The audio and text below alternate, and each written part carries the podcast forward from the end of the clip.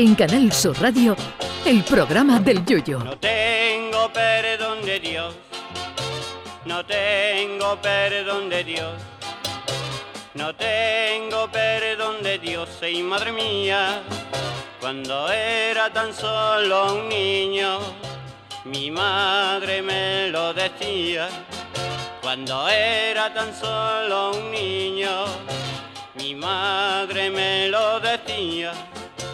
No tengo perdón de Dios, no tengo perdón de Dios, no tengo perdón de Dios.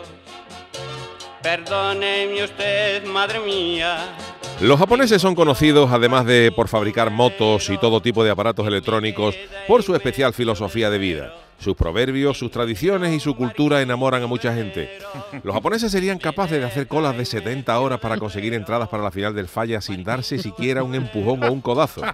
Un anciano japonés puede estar mirando un bonsai durante 14 horas seguidas para darse cuenta de la ramita que tiene que cortarle. Un japonés te dice buenos días y como tú le contestes ¿qué? Es capaz de hacerse el arakiri por no haberlo dicho con el suficiente volumen para que lo entendieras. Todo eso está muy bonito, pero todo esto se le cae a los japoneses en cuanto salen de allí o en cuanto se topan con la realidad. Como un japonés pretende aguantar con educación y cultura la cola para la final del falla, no coge entrada ni para la preselección porque se lo comen vivo. Porque muchas veces la hojana japonesa se ve superada por la realidad.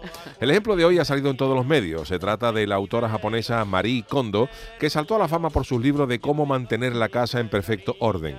Marie Kondo era la que doblaba la ropa con tal perfección que te cogía la montaña de ropa que deja la gente cada día desordenada en el Primark, que eso puede ocupar tres o cuatro contenedores grandes de barco, y la gachi cogía y lo doblaba todo de tal manera que te entraba todo en un cajón de la cómoda de tu dormitorio. Sus libros y vídeos causaban furor entre los amantes de los recogidos.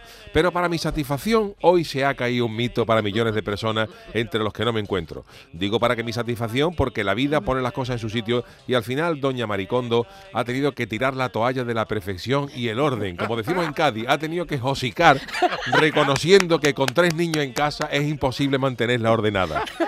Yo me alegro porque yo de eso ya me había dado cuenta yo, sin ser japonés ni nada, porque cuando entran tres gremlins o moglis en tu casa, aquello está más desordenado que la mesa de un relojero y recoger y o ordenar es paná.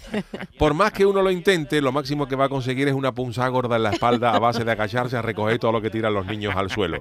Porque además los niños son como los gatos que para el que no haya tenido gato, tú le compras un gato, una cama de 180 euros con su corchón, su palito para que afile las uñas y dos o tres juguetes colgando para que duerma bien, y va el gato y se va a dormir en una caja de cartón que tú tenías en tu casa.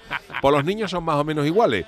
Tú les compras un juguete bueno o los reyes le traen algún juguete grande y sin mucho tiesto, y al final los niños acaban jugando con un rabo transforme de Lego, que eso tiene más piezas que la caja de cambio de un tanque y te las acaba encontrando hasta en el puchero rebujadita con los garbanzos.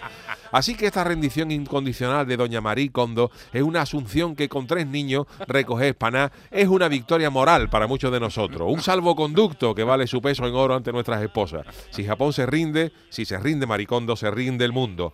Yo no te digo nada, Maricondo, si además de tres niños tiene que llevar para adelante tres programas de radio, dos espectáculos y mil cosas más. A ver si el que tiene que escribir libros sobre esto soy yo y no me había dado cuenta. Bienvenida al club de las junglas caseras, Maricondo. Ay, mi velero, velero mío. Canal Sur Radio. Llévame contigo a la orilla del río. El programa del Yoyo.